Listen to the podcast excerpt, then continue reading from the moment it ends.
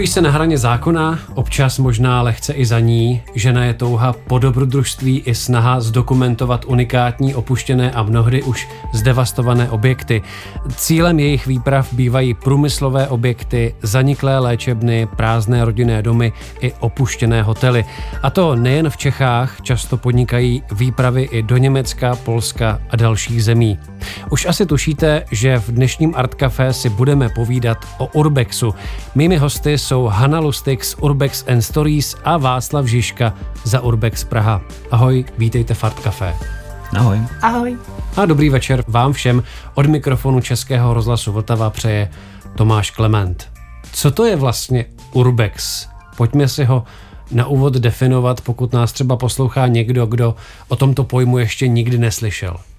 To v podstatě složení na dvou slovíček Urban a Exploration, městský průzkum, takže průzkum vlastně ruň, měst, archivů, vlastně čehokoliv, co vzniklo lidskou činností, dá se říct. Mm-hmm. Je to být továrny, podzemí. Já bych doplnila, že vlastně je to průzkum objektů, které jsou opuštěné. Je to o tom, že člověk leze někam, kde být nemá a kde by neměl nikoho potkat. A myslím si, že tady to se dělo vždycky, od jak živá dětská proskoumávala opuštěné baráky ale to, že se tomu říká urbex a že tam lezou cíleně dospělí lidé a fotí si to a zkoumají, to si myslím, že je fenomén až posledních let, 80. 90. léta v zahraničí a u nás potom o něco později. A víme, kdo přišel poprvé s tím názvem, kde se nebo kdy se objevil?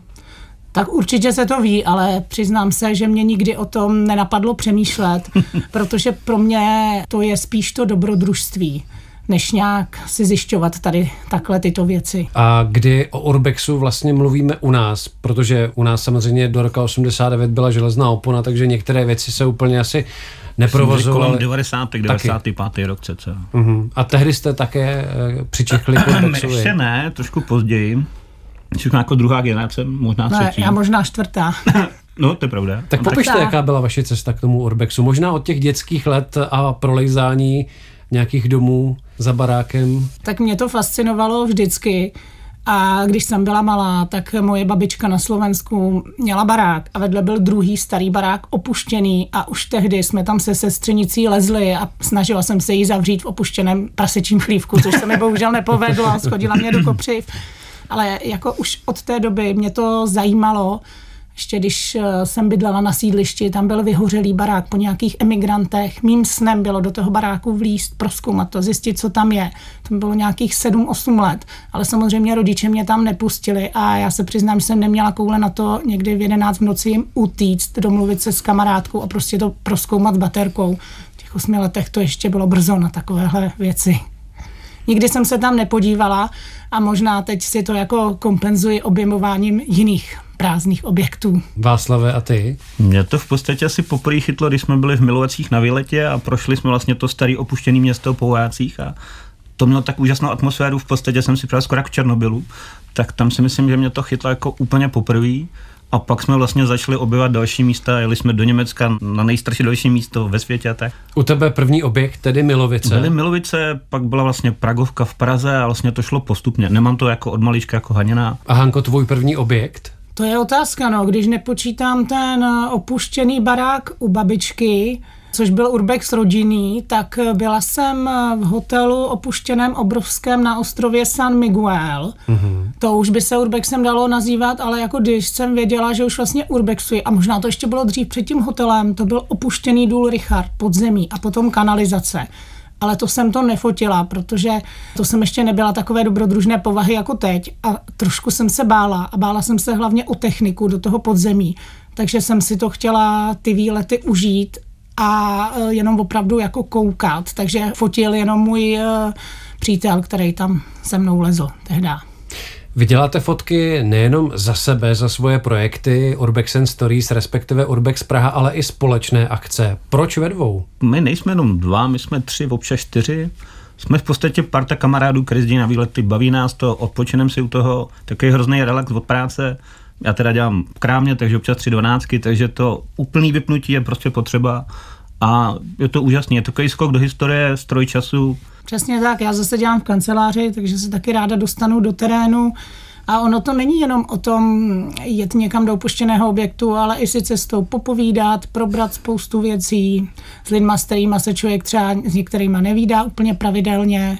Beru to, že to je i trošku společenské. My jako nejsme úplně uh, urbexeři, solitéři, i když tací také jsou. Tolik na úvod Hanna Lustik a Václav Žižka. I hudbou se budeme snažit reagovat na téma urbexu. Na úvod tu máme kapelu Treetop, která vznikla na Brněnské jamu. Tato trojice před třemi lety živě natočila v urbexovém areálu bývalé Dixovy brusírny dřeva v temném dole v Krkonoších nahrávku Urbex Sessions. Nahrávání zdokumentovala i série sugestivních videí. Akordeonista Vojtěch Drnek, trombonista Richard Šanda a kontrabasista Michal Šelep a skladba Melody Lyric Pieces, která je aranží melodií Edvarda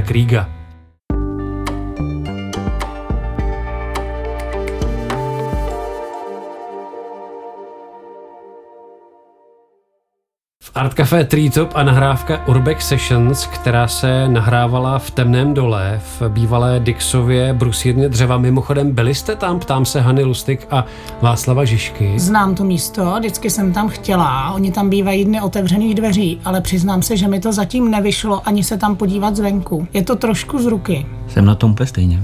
Hodně posluchačů napadne, jestli má Urbex nějaká pravidla. Asi to není tak, že můžu někam přijít a tam si dělat, co chci. Jak to vlastně je? Tak samozřejmě eh, je tam to hlavní pravidlo zanechat pouze stopy a samozřejmě nedělat žádné vstupy. Takže je to o tom, že člověk někam přijde, nikdo neví, že tam přijde, nikdo neví, že tam byl, člověk odejde. Nic si neodnese. Nic si neodnese, přesně tak. V podstatě akorát to nafotit, odejít a místo by mělo zůstat stejné, jako když jsme tam přišli. A povede se to vždycky? Tak, tak vždycky ne, se nebo, to nepovede, jo. protože když třeba fotíte baráčky, tak si tam občas něco posunete, dáte pryč nějakou petku, jo, něco si tam trošku naaranžujete. Když je to drobný aranžmá, tak si myslím, že to vůbec ničemu nevadí. Jako jsou domy, třeba v cizině, kde si tam ty cizinci furt něco posouvají, všechno se tam pořád mění a pak jsou domy, to jsou pravidla, o kterých moc lidí neví, které jsou opravdu jako původní a tam by bylo dobré, když už si tam člověk něco posouvá, aby to vrátil zpátky, ale takových původních domečků já jsem zažila minimum většinou. To jsou domy, kde všichni se vším jako šoupají a vlastně už je to jedno, protože původní atmosféra tam jako úplně už není. Ta autenticita, ta se trošku vytrácí z těch míst. No, to by člověk musel obět jako úplně první, ale hmm. to se asi Jenom, že když vy jste první, tak zpravidla děláte vstup a nejste ano. urbexer. Takže vy tam opravdu často jdete po těch zlodějích a to už potom... A nebo po sousedech, on tom, že by vlastně cokoliv, když no. to přijde. A povedlo se vám být někde první v nějakém objektu? Mně se to povedlo, ale šla jsem teda po těch zlodějích, kteří vypáčili ten zámek. To byl objekt, který mu říkám klinik, bizár známá klinika v Čechách přízemí jsem nebyla první, tam už byly lidi přede mnou, ale v tom druhém patře, kde byly ordinace, včetně gynekologické kozy, tak tam jsem opravdu byla první. Bylo to o tom, že já jsem tam pravidelně to chodila kontrolovat, jestli někdo ten zámek neštíp a nevlámal se tam. Jednoho dne tam někdo potřeboval a dveře byly otevřené. Takže to je jedno z pravidel, v žádném případě se nikam nevlámat. Je to tak. Tak on je urbex na hraně zákoně, ale tohle už je v podstatě zločin. Když takhle prolízáte nějaký objekt a najdete tam nějakou třeba cenou věc, neláká vás to vzít si to? Láká nás to nejdřív si to nafotit a občas nás láká to schovat, aby to nikdo jako neukrát, což už jsme několikrát udělali, ale je to pak riziko, že vás ostatní vás nařknou, že to tam nebylo, že my občas na tom něk... daném místě a my jsme to jako někam jako schovali, s tím si říkáme, tak majitel, když tam přijde, bude to vyklízet, najde to, a jako to se tedy, jako dělá se to i v cizině tohle. Já vím, že třeba jeden známý český urbexer, který má docela hodně sledujících, tak eh, je proslulý tím, že se do těch objektů potom vrací a prodává některé ty předměty. Co si o takovém člověku myslíte? A dá se tomu třeba nějakým způsobem zabránit? Ono to vlastně poškozuje celou tu. Asi mám tušení, o kom mluvíte, ale to nepovažuji za urbexer. Ono jich je možná víc těchto lidí, ale já jsem to třeba řešila v té klinice, kterou jsem jako našla, takže jsem k ní měla trošku citový vztah a měla jsem screenshoty tady těchto těch lidí, abych opravdu termín urbexer nepoužívala, já mám proto jiný termín, ale protože jsme v rozhlase, tak já vám tu nebudu mluvit prostě, takže necháme, necháme ten termín lidi, tak ti tam teda jako byli, potom to prodávali, měla jsem ty screeny, měla jsem i jako svoje vlastní fotografie, takže v podstatě důkazy, že oni to vzali. Šla jsem s tím jako na obec jestli teda mi dají kontakt na majitele, že teda přiznám, že jsem tam taky byla, ale aspoň vím, kdo tam jako kradl a jsem ochotná to řešit. Eh, bohužel teda na té obci majiteli volali a bylo mi řečeno, že majiteli je to jedno, mm-hmm. že to řešit nechce, což je právě problém těchto objektů. Kolik je vlastně u nás urbexerů a existuje, funguje tady nějaká scéna urbexová? Urbexerů desítky, stovky. Stovky, no, více A scéna funguje, jsou nějaké, jako webové stránky už nejsou, to bylo kdysi. Píš jakoby diskuzní fóra, dejme tomu. No, různé jako alba. skupiny, sociální sítě. A vztahy jsou jaké?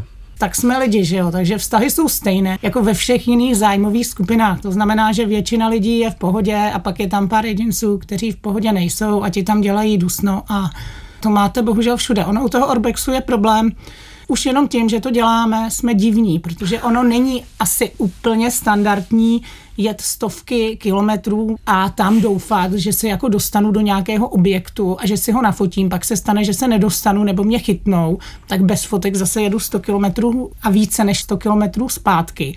Jak jsme trošku divní, tak i proto jsou ty vzájemné vztahy složitější. Já se ještě vrátím k té vaší spolupráci. Vy nejenom, že vyrážíte na společné výpravy, ale často děláte i takové vtipné stylizované fotky. Tak jednak, jak ty fotky vlastně vznikají, jaký je jejich význam a proč jste se do nich vpustili? To jsou vysloveně spontánní akce a v podstatě takový památka na to místo. Třeba když jsme fotili tu mašinku, tak Haněna se fotila, myslím, s pivem, což vůbec nevím, jaký napadlo, ale... Jede, jede mašinka, kouří se jí Tak to mě vůbec nenapadlo. jo, to... A když už jsme byli v opravně vlastně v Láčku, tak jsem říkal, je tam hrozně zeleno, říkám, zkusíme jako, že to zalíváme, že by mohlo být sranda. A je to naše nejúspěšnější dementka. Asi jo, jako my se... Tím... Vy tomu říkáte dementka. Demen, ano, ano, to nejsou momentky, to už jsou opravdu ale jako... To, de, to jsou dementky, ale takhle, my se tím jako snažíme trošku jako v té komunitě odlehčit, protože já si myslím, že ty lidi, někteří to tam berou všechno zase jako moc vážně, a je potřeba dát do toho trošku jako nadhled a taky se trošku zasmát a umět se zasmát sám sobě, což eh, jako mi přijde, že tam moc lidí neumí a my se jako o to snažíme. Je pravda, že tím se určitě jako lišíte od zbytku té urbexové scény, která ten humor moc nevyhledává. Právě no, jako což si myslím taky důležitý, no, nebýt stejný. Říkají urbexeři Hanna Lustik a Václav Žižka a my naše povídání o urbexu doplníme tentokrát hudebníkem Petrem Linhartem, který o své hudbě mluví jako o landscape folku. Proto nepřekvapí, že do svých inspirací vedle Sudet, osudu zaniklých obcí zařadil i Urbex. A vybral jsem od něj píseň Urbex až na X ze tři roky starého alba Nezvěstní. Frontmana kapely Majerovy brzdové tabulky zde doprovází skvělá sestava hudebníků, kytarista Josef Štěpánek, klávesák Jan Steinsdorfer, baskytarista Honzel Stibůrek a perkusista Martin Novák.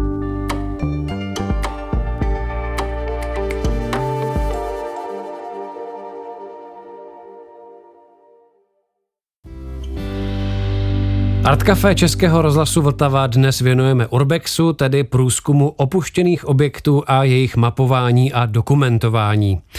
Já jsem před zhruba deseti lety pro český rozhlas Pardubice udělal letní seriál Pozor padá omítka, který se částečně urbexem zabýval. Společně se stavebním historikem Františkem Václavíkem jsme mapovali chátrající objekty Pardubického kraje. Navštívili jsme mimo jiné zámek Moravany, kde pobýval skladatel Gustav Mahler a který je dodnes v tristním stavu. Byli jsme na zámku s pivovarem v Semíně, kde se narodil Josef Gočár a kde nově vzniká soukromé pivovarské muzeum. A natáčeli jsme také v pivovaru Richemburg v obci Předhradí, nedaleko Skutče, kde zdevastovaný objekt přímo sousedí se zámkem. Pivovar, který byl založený v roce 1636 a který pivo vařil až do první republiky, jsme tehdy našli ve zdevastovaném stavu. Tak a my jsme doputovali přímo na pivovarský dvůr, opravdu velmi rozlehlý. Je tady tak zhruba 10 eh, vozidel různého stáří, dva včelí úly, do toho tady běhá spoustu zvířat a do toho všeho je ten velmi rozpadlý areál pivovaru. Františko, zkus popsat, co tady vlastně vidíme z toho stavebního hlediska. Takže tady na jižní straně vidíme podlouhlou budovu sladovny, na západní straně je objekt věžového hvozdu. Vedle hvozdu je obytná část, kde bydlel tedy sládek a kde bydlel vlastně personál pivovaru a za ním se rozkládají další skladovací prostory, další humno a celé sklepní hospodářství. A na severní straně vidíme budovu, která byla upravena ve 20. století. Skladoval se tady ječmen. Venkovní stav toho areálu je opravdu šílený. Pojďme si popsat, jaké tady, tady katastrofy jsou k vidění. Došlo destrukci krovů a střech nad většinou staveb. Pouze nad tou sladovnou tam je plechová střecha z 20. století. Ta budova je nějakým způsobem zachovaná. Až tedy za socialismu došlo k zatěžování té podlahy nad tím humnem a došlo tam ke statickým vadám nebo změnám. Ta přední zeď vlastně jakoby ujíždí, ujíždí směrem k nám. Tady je řada vad, zatýkání, vlhnutí zdiva, všechny možné vady, co tě napadnou, které najdeš včetně statických vad. Tamhle je propadlá část eh, zdiva, takže jsou tam velké trhliny, střecha je absolutně demolovaná, chybí výplně oken, takže prší i dovnitř, sněží dovnitř. To je katastrofální stav. No pojďme se podívat ještě dovnitř, protože ty nejhorší pohledy nás teprve čekají. Takže pojďme dovnitř.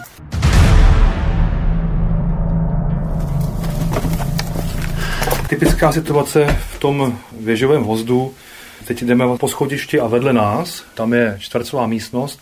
Původně to byla tedy ta eh, budova toho vozu, takže tam byly podlahy ze síty, kam se přinášel naklíčený slad a sušil se tady v tom hozdu. Tak a my jsme vystoupali do prvního patra té hlavní pivovarské budovy.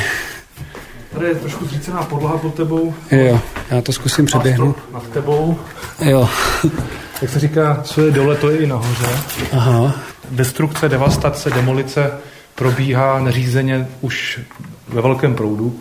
Tady na stropech vidíme výzdobu 19. století, je to šablonová malba, jednoduchá, ale krásná, která tady zdobila byty, ať už to byl sládek nebo nějaký další zaměstnanec toho pivovaru. Ona je bohužel tedy překrytá nějakou současnější malbou, ale díky tomu, že to odpadá, tak vidíme i tu původní malbu, která tady opravdu asi byla docela hezká. A můžeme tady rozeznat tři pokoje.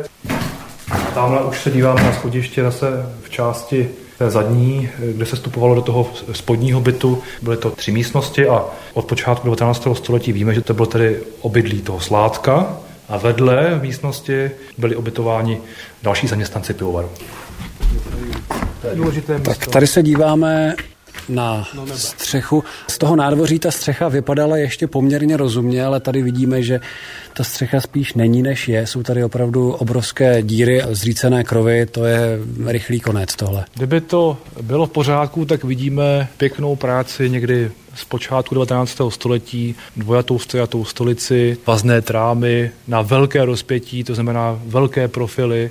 To byla nádherná tesarská práce, ovšem dnes došlo na několika místech k proboření střešní krytiny a laďování a tím došlo k pádu střechy na konstrukci vazných trámů a propadnutí toho stropu až skoro k nám na podlahu. Jakou tenhle ten areál má perspektivu? Ta situace v těch vlastnických stazích je nesmírně složitá, takže to bude oříšek vůbec vyřešit tady tu otázku. Pak nastoupí samozřejmě ta potřeba obrovských finančních prostředků na základní zajištění těch objektů. Tady musí být silný investor. Nedokážu si teď vůbec představit, kdo by to asi tak měl být. Já jsem slyšel, že když tady byl nápad, že by z toho byl něco jako penzion, tak tehdy se mluvilo o 70 milionech, které by se tady investovaly. Jak se na ten areál dívám dnes, tak těch 70 milionů by tady zahučilo a nebylo by tady poznat skoro nic. Hmm, to by bylo těch prvních 70 milionů, které by se tady utopily. Na druhou stranu, když se podíváš okolo sebe, je tady fungující penzion, je tady úžasné prostředí Rechumburského hradu, je tady nádherná krajina okolo, i to městečko je nesmírně krásné. A možná, kdyby dnešní majitel hradu, krajský úřad, šel do nějakého evropského projektu na využití tohoto místa, tak to je možná tak jako jediná vize, která mě napadá, jak využít tyto schátelé prostory a totálně teda přestavět té horní části. Kolega František Václavík se tehdy před těmi necelými 12 lety, kdy jsme v Richemburku natáčeli, ukázal jako dobrý prorok. Objekt pivovaru i s řadou přilehlých staveb sice stále zachráněn není, ale do své zprávy ho před třemi lety získala obec. Pivovar vyklidila, zabezpečila, v plánu je stavebně historický průzkum a je tu také jasná snaha získat na obnovu památkově chráněného objektu evropské peníze. Záchrana pivovaru Richemburg je o to více žádoucí, že byl před pár lety dosud veřejnosti uzavřený sousední hrad zpřístupněn a stal se cílem mnoha návštěvníků. Nabízí se tedy vzájemná synergie obou objektů. Pivovar by mohl nabízet ubytování, restauraci či výstavní expozice.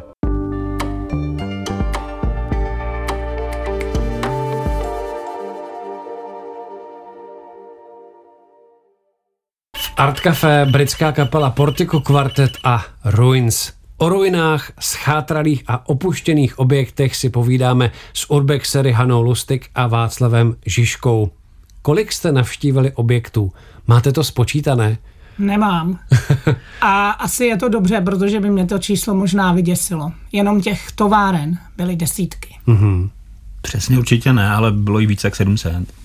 Takže továrny, co tam ještě třeba proběhlo? Potom opuštěné domečky, ideálně, když je tam i historie o těch lidech. A pak mám takovou uchylku pro opuštěné laboratoře a samozřejmě opuštěné velíny. To je jako hodně wow. A ty velíny má samozřejmě rád každý. Jako. Zmáčknu si nějaký čudlík. Tady kolega Vašek zmáčknul čudlík baťohem v jednom opuštěném velínu. To bylo omylem. A spustil čidlo. Ano. A moc hezky to hukalo, tak jsme se pak byli schovat. A protože jsme to neměli dofocené, tak jsme se tam potom šli vrátit a když nic nehoukalo, tak jsme si to v klidu dofotili. Ne vždycky to je vypnuté, koukám. Teda. On je to občas polofunkční areál a tady mhm. vlastně na tom velíně všechno blikalo, svítilo, jak kdyby byl prostě v záloze Zádu svítily monitory, bylo taky trošku děsivý na mě No, trošku. jako řeknu to asi takhle. Čidla tam být neměla v této části, bylo tam spousta lidí a není mi známo, že by tam někdo čidlo spustil, ale my jsme byli šikovní. My jsme byli první. Tak. A to jsem možná ten příběh i viděl. To byla továrna, která z půlky fungovala a druhá polovina areálu byla opuštěná, nebo to byl ještě jiný objekt? No, my jsme ty čidla spustili ve více továrnách. to se prostě stane, když člověk jako zkoumá a fotí. Toto ne, toto byla elektrárna v Polsku, která byla odstavená. To znamená, že nebyla ještě úplně opuštěná, ale pouze dočasně nefunkční. Máte nějaký seznam objektů, které byste chtěli navštívit, nějaký bucket list? Máme mapu. Máme Máte mapu. mapu. Mhm. Mapa je velká. Takže pak podle mapy plánujete cesty? Přesně Pomáhá tak. to hodně při tom no. plánování. A víme, jak ten seznam je velký, kolik těch objektů třeba byste chtěli navštívit? Desítky, jo. stovky. Stovky, no. Je to opravdu jako hodně. Kdyby mm. měl 600 dní, tak Tak, myslím, je to tak že velký, to že dožijem. nestojí za to to počítat. Mm-hmm. No. Vím, že se vám občas stane, že navštívíte i nějaký objekt se souhlasem majitele, že to není vždycky úplný punk. Tak mě zajímá, jednak jak se na toho majitele dostanete a jaká vlastně může být motivace toho majitele, aby do svého objektu, většinou schátralého, pustil urbexery, aby to zdokumentovali, jak se o ten objekt nestará.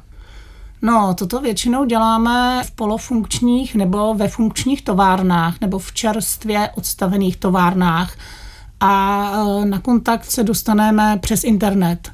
Napíšeme, zkusíme to. A někdy i shodou náhod přes kamarády. Taky. A jaké jsou ty reakce těch majitelů, když je oslovíte? Tak řekni naposled tu reakci. To byla náhoda, já jsem byl u kamarádky v knihovně dlouholetý, já jsem tam dřív dělal na civilní službě a kamarád právě dělal v jedné nejmenované firmě a zjistili jsme teda, že by nás mohl dostat do funkčního areálu a dokonce, že bychom dělali výrobu, což bylo naprosto fantastický. Že my jsme se tam původně měli dostat jenom jakoby nenápadně přes něho, ale neoficiálně, takže jsme byli na Urbexu, na Urbexu, no a shodou okolností ten den, kdy jsme tam měli jít fotit, tak tam přijel generální ředitel, protože se něco v té výrobě pokazilo. Byli tam prostě všichni a, šéfové, takže... A on byl prostě nucený tomu řediteli říct, hele, mám tady ty a ty lidi, chtějí si to nafotit, a on řekl, OK, když mi ty fotky dají, já si to vemu, natočí video, měli jsme to vlastně nakonec oficiálně.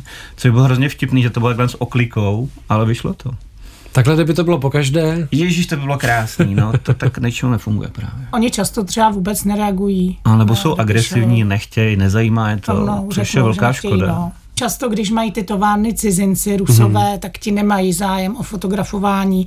Tam jako člověk buď vleze na tajno, nebo má smůlu. A nebo se bojí, že bychom nafotili věci, které třeba ničím nefungují s uh, legislativou, nebo tam něco špatně, chemikálie, nebo cokoliv. v té továrně děje něco, co by se tam dít nemělo, oni mají důvody. Nebo jsou tam smlouvy, které bychom neměli vidět, no, tam to může být spousta. Jak eh, nacházíte objekty, které potom navštívíte? Evidentně tedy přes známé, to je určitě jeden způsob, potom asi inspirace od kolegů, dalších urbexerů. Určitě. Ono v podstatě, my jsme kradaři, když jedeme autem s konem okolí, koukáme se a to je vlastně asi nejlepší, tak on po cestě, pak po mapách Hanka hrozně ráda kouká prostě na starý strouchnělý střechy a to jsou tak jakoby věci, které hodně pomáhají. A tak taky sledovat tisk a koukat, eh, kde která výroba skončila, kde je co opuštěného, píše se o tom, občas se objeví fotka, takže člověk vidí, že je to ještě hezké a stálo by to za to zdokumentovat. Jedna z věcí, která se týká Urbexu a pravidel, je, že se většinou tedy nezveřejňuje konkrétní název třeba té továrny, To je na, to, na pravda, tož no. adresa, je to tak? Ano. Ono někdy je lepší ani nezveřejňovat ty fotky. Čím méně indicí, tím líp. Přesně tak, máme plný šuplík věcí, který zveřejňovat zatím nechceme. Jsou to sice ani krásné nemůžem, věci. protože by to špatně dopadlo. Ano, jako nejsme ti urbexeři, kteří někam jedou, nafotí to, okamžitě dávají příspěvky, aby měli velkou sledovanost a aby byli za ty největší borce, co tam byli první. Takže máte bohatý archiv fotek, které uveřejníte třeba až jednou ta A v podstatě ani nejsou skončí. zpracované ty fotografie, Mhm. ale Přesně to chce tak. čas. Nebo zpracovaný jsou, ale Ano. čekají. Bavíme se hodně o Čechách, ale vy jste byli i venku. V jakých eh, zemích jste dělali Urbex? Tak Belgie, Francie, Německo, Polsko, Itálie, Tak já mám, Švédsko. já mám trošku menší zkušenosti s tou cizinou, protože to dělám teprve relativně krátkou dobu, takže já jsem byla v Německu, hlavně v Polsku, jednou v Itálii, ale to byla de facto rodinná dovolená, kde tak jako úplně čirou náhodou půl hodinky od našeho penzionu byla opuštěná elektrárna, tak jsme si tam s mužem vlezli. Můžeme říct, eh, je nějaká země, třeba v Evropě, Urbexu zaslíbená, je tam hodně objektů zajímavých. Co nás láká, tak Francie. ale O té Francii smůlu. se to říká, protože tam jsou opravdu krásné domky a krásné zámky plné těch osobních věcí, co nás baví fotit. Jestli je nějaká kapela u nás, která by mohla skládat soundtracky k urbexovým videím, jsou to Magnetic, tedy Mojmír Papalesko a Petr Venkrbec. Jejich mysteriózní na klávesových plochách postavená hudba je nádherně imaginativní. A já jsem sáhl po jejich desce Wells, na které vzdali hold legendě žánru science fiction A.G. Wellsovi.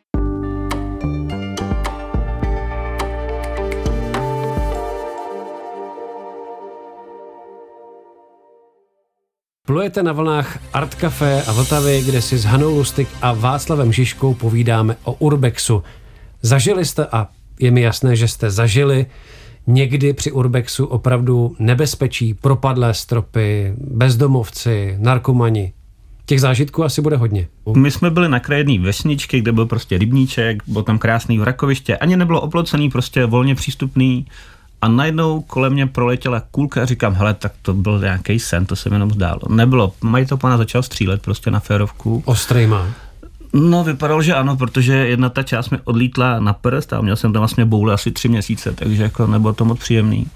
A v podstatě nejhorší jsou ty místa, který člověk zná, vrací se tam a jsou vlastně nebezpeční v tom, že se mění. Takže my jsme byli v hotelu, říkám, OK, budu se podívat dolů do jídelny, jenže v tu ránu se mi propadla pode mnou podlaha, Zaplať mám mě teda kolé chytil, takže jsem jenom jakoby sednu na tu podlahu, ale jinak by spadnul do sklepa a od té doby mám obrovskou jizvu na noze, mám tam půl měsíc a je to dost nebezpečný v tomhle. A stalo se vám, že jste někdy někam vlezli, kam jste neměli?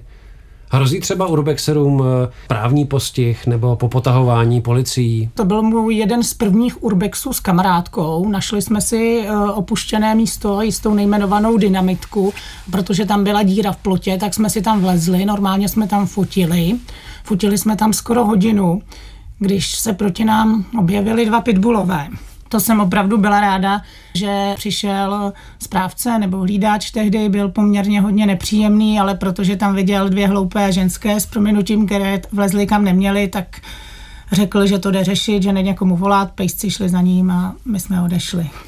A nevyhrožoval třeba některý z majitelů, že na vás podá žalobu, že jste mu vnikli do objektu soukromého? Stalo se nám taky, Ano. taky párkrát, že byli hodně nepříjemní, ale oni tyhle ty nepříjemný většinou člověka podusí a potom ho jako pustí. Z mého pohledu spíš se bojím takových těch hlídačů, kteří jsou klidní jak želvy a prostě rovnou volají policii, neřeší mm-hmm. to. Jednoho takového jsem potkala, tam si myslím, že kdyby nás chytil, tak máme velký problém. Naštěstí nás neviděl a podařilo se nám zdrhnout. Policii jste potkali někdy? Hodněkrát. Může policie nějakým způsobem vás postihnout? Tak já jsem potkala měšťáky v Krejčířově vile. To bylo docela vtipný, protože tam jsem nečekala, že v takovém průchodáku budou policajti. Ale oni, my jsme tam byli k večeru a oni tam šli jako kontrolovat, jestli si tam nejde někdo píchat, popíjet alkohol a podobně. Ti měšťáci nic moc nemohli, ale volali policajty nebo chtěli je volat. Ale naštěstí nám se povedlo je ukecat, že nás jenom pustí a zapíšou si nás. Když už se mě někdo ptá, třeba jestli máme ještě pokutu nějakou, tak já mám nejdražší za 250 korun. Tak to, docela, to si myslím, že je velmi příjemné a tři policejní auta, bylo to fajn. Povedlo se vám někdy se někde ztratit v nějakém objektu? My jsme tady před chvilinkou vysílali část té mé reportáže z pivovaru Richemburg a ten areál je poměrně rozsáhlý a my jsme si tam tehdy s kolegou opravdu ztratili. Za chvilku jsme se už našli. Povedlo se vám třeba někde v nějakém rozsáhlém průmyslovém objektu nebo třeba v nějaké podzemní továrně ztratit a chvilku hledat cestu? Určitě nejlepší je, když eh, máte obrovský areál opuštěný celý pro sebe, je vás tam víc, Zdá se, že to není hlídané, takže si tam dáte třeba na dvě, tři hodiny rozchod a pak se nemůžete dohledat. To se mi stalo, že jsem takhle eh, v opuštěné obrovské elektrárně hledala kohokoliv, eh, volala na mobily, pak jsem kamaráda se dovolala a pak jsme ještě hledali ty ostatní proto já vždycky říkám, že když se teda rozpustíme, tak si domluvíme, že se na určitém místě v určitý čas sejdeme a pokud je tam riziko, že by nás třeba někdo mohl i chytit, takže si v určité časy budeme psát. Stalo se nám, že jsme byli v jednom polofunkčním dole, Taky jsme tam byli každý jinde a přišla mi sms od kamarádky, že pozor, v pátém patře na záchodě je člověk vykonával tam potřebu. Já jsem tehdy kolem šla a až ještě, že mě jako nenapadlo si tam jít třeba umít ruce nebo tak. Ještě mě napadá jedna otázka, s jakým vybavením takhle vyrážíte eh, do akce? Co všechno máte při sobě? Já kromě jako fototechniky, což je prostě velký, těžký foťák, protože ještě pořád fotím na zrcadlovku, několik výměných skel plus stativ, tak tahám i nějakou baterku, jídlo, pití, tu malou lékárničku. Tahám si i třeba náhradní brýle. A dezinfekce už se taky pak hodilo. To se hodilo, když jsem na jednom z prvních urbexů, já jsem tam teda neměla úraz, ale měli jsme tam dva krvavé úrazy, úraz hlavy, rozřízlou nohu, všechno se to stalo během asi 20 minut, pak jsme zjistili, že nikdo nemá lékárničku, od těch dob už vždycky nosím desinfekci. No je to koukám občas rock and roll. Vypadal jak zombie.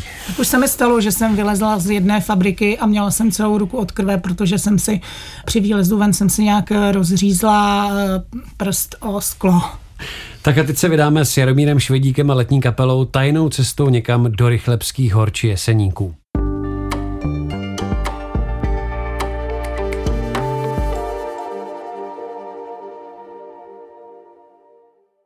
Hanna Lustig a Václav Žižka. Hanko, ty na Urbex a Stories píšeš ke každému fotoseriálu obsáhlý a poutavý článek. Je vidět, že jsi spisovatelka, že máš na kontě několik knih. Příběhy, které píšeš, vymýšlíš je hnedka na místě? Jak kdy. Samozřejmě každé místo má svoji atmosféru, takže já ty příběhy píšu podle toho, jak na mě místo zapůsobilo. Jsou místa natolik známá, kde si můžu dovolit i odtajnit historii, většinou to ale nejde. U továren se nechám inspirovat třeba příběhy jejich bývalých zaměstnanců, kteří mi kolikrát často píší do zpráv. V případě baráčku se snažím zjistit historii majitelů. Pokud to jde, tak se snažím, aby ten příběh nebyl fiktivní a aby to opravdu bylo k tomu místu. Alespoň třeba částečně. Přesně tak. Hmm. A aby to z toho příběhu ty lidi poznali.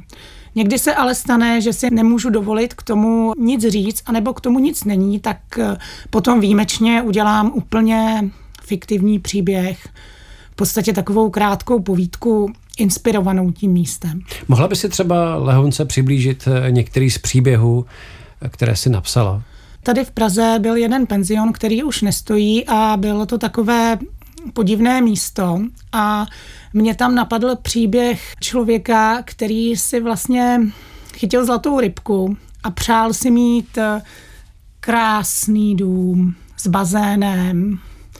I stal se bezdomovcem a dostal dům s bazénem. Vracíte se na objekty, které jste navštívili opakovaně? My v podstatě se snažíme nějaký i zmapovat víceméně. Jak se mění třeba Přesně času. A nebo nám tam třeba nějaký, hele, ještě chybí a chceme mít prostě kompletní ten areál. A někdy se stane, že se nepovedou fotky, nebo je blbé světlo, Přesně málo tak. času. To taky nehraje úplně do karet. Ano, často se vracíme na ty místa, Mhm. uh-huh. zejména do továren a proto jsme také velmi opatrní, aby ta místa zůstala v tajnosti a hlavně, aby nás nikdo neviděl, Ano. když tam jdeme a když vylézáme, aby jsme se mohli vracet. Největší hrůzu vždycky máme u těch velkých továren, že nás tam vyčábnou. A tady ani nejde o to, že jako to bude nepříjemné nebo tak, ale o to, že už se tam nebudeme moc vrátit, Ano. ano. protože už tam budeme mít záznam. Když se povede třeba nějaký objekt eh, zachránit, eh, jaký z toho vy jako urbexeři máte pocit? Je to pro vás radost nebo naopak trošku mrzení, že přijdete o objekt, eh, který jste třeba eh, navštívili a plánovali jste opakovanou na- návštěvu?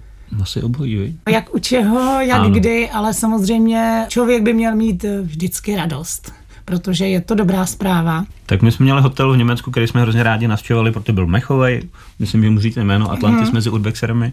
Tam jsme vlastně říkali, že se rádi sedne potom do restaurace, eventuálně se třeba ubytujeme a porovnáme vlastně, jak to vypadalo s námi, ještě rozbitý všechno a pak nový. Což No myslím, a já si myslím, že takových eh, urbexerů budou desítky, stovky. No určitě, to je legendární místo, Němců. kam se jezdilo třeba no. 7-10 let. Eh, Jaké byly teďka poslední objekty, které jste navštívili? Můžeme-li o nich eh, mluvit konkrétně, aspoň třeba řekněme, že to je, já nevím, nemocnice v Ostravě nebo tak? Tak byly ty Vánoce, tak já byla v kostele. Mm-hmm. Vidíš, to, Hanko, to je otázka, trošku se mi nahrála, vím, že jste natáčeli i v hrobce. Není mm-hmm. už je to místo, které je trochu za etickou hranou navštívit hrobku? Může být pro někoho. Já se teda přiznám, že já jsem věřící člověk, ale jsem i historik. A mrtví jsou mrtví, takže pro mě to i z hlediska té historie a nějaký archeologie problém není. Co já jsem měla problém v té hrobce, mně se nelíbilo, že tam byly naaranžované kosti a byly tam naaranžované dolní čelisti a mě by třeba nevadilo, kdyby po mé smrti si někdo dal lepku na stůl, to je takový jako důstojný těžítko, ale prostě naaranžovat spodní čelist na výko rakve, to se opravdu nedělá, takže já jsem si vzala rukavičky a vrátila jsem ty čelisti zpátky. Vašku, zamluvili jsme, jaký byl tvůj poslední objekt teďka navštívený. Já jsem měl industriální budovu, ale myslím, že z podzima naposled. No, já už jsem pak byl v podstatě jenom v práci. Takže my, jak říkáme, za něj už máme absták, takže potřebujeme mít hodně brzo jít fotit. A máte teďka v plánu nějaký objekt? Zítra. Mm-hmm. Fotíte i jiné věci než Urbex? Já, jak cestuju hodně, tak určitě ano. Občas byla i svatba, ale tu už jsem přestal. Já lidi už teďka nefotím momentálně. Takže cestovní víceméně. Mm-hmm. Já jsem dřív fotila právě hodně lidí a fotila jsem reportážní fotografii, ale rozčilovalo mě to, protože ty lidi si i mrvére stěžovali. Tady vypadám špatně, tady mám špek a pořád něco a tuhle fotku smáš. A barák si nestěžuje, Přesně viď? tak. Hmm. To je ono. A Hanko, a ty jsi vydala i nějaké knížky? Čemu se věnuješ? Nebo No věnovala? já jako pod pseudonymem Hanina Veselá píšu temnou fantasy o krásné rusovlásce telepatce Magnolii. Napsala jsem o ní několik knih, každá kniha je samostatná. Poslední kniha z mého pohledu eh, nejlepší se jmenuje Krev teče vždycky červená. Na závěr vás ještě s Hanou Lustig a Václavem Žižkou pozveme na jejich facebookové stránky, tedy Urbex and Stories a Urbex Praha. Několik fotografií už brzy najdete i u článku, který vznikne k dnešnímu Art Café a který umístíme na náš vltavský web. Povídali jsme si o fenoménu jménem Urbex. Díky, že jste přišli a byli hosty. Tak mi děkujeme za návštěvu. Děkujeme, já bych chtěla eh, pozdravit všechny mé fanoušky, pokud eh, poslouchají a poděkovat jim za podporu.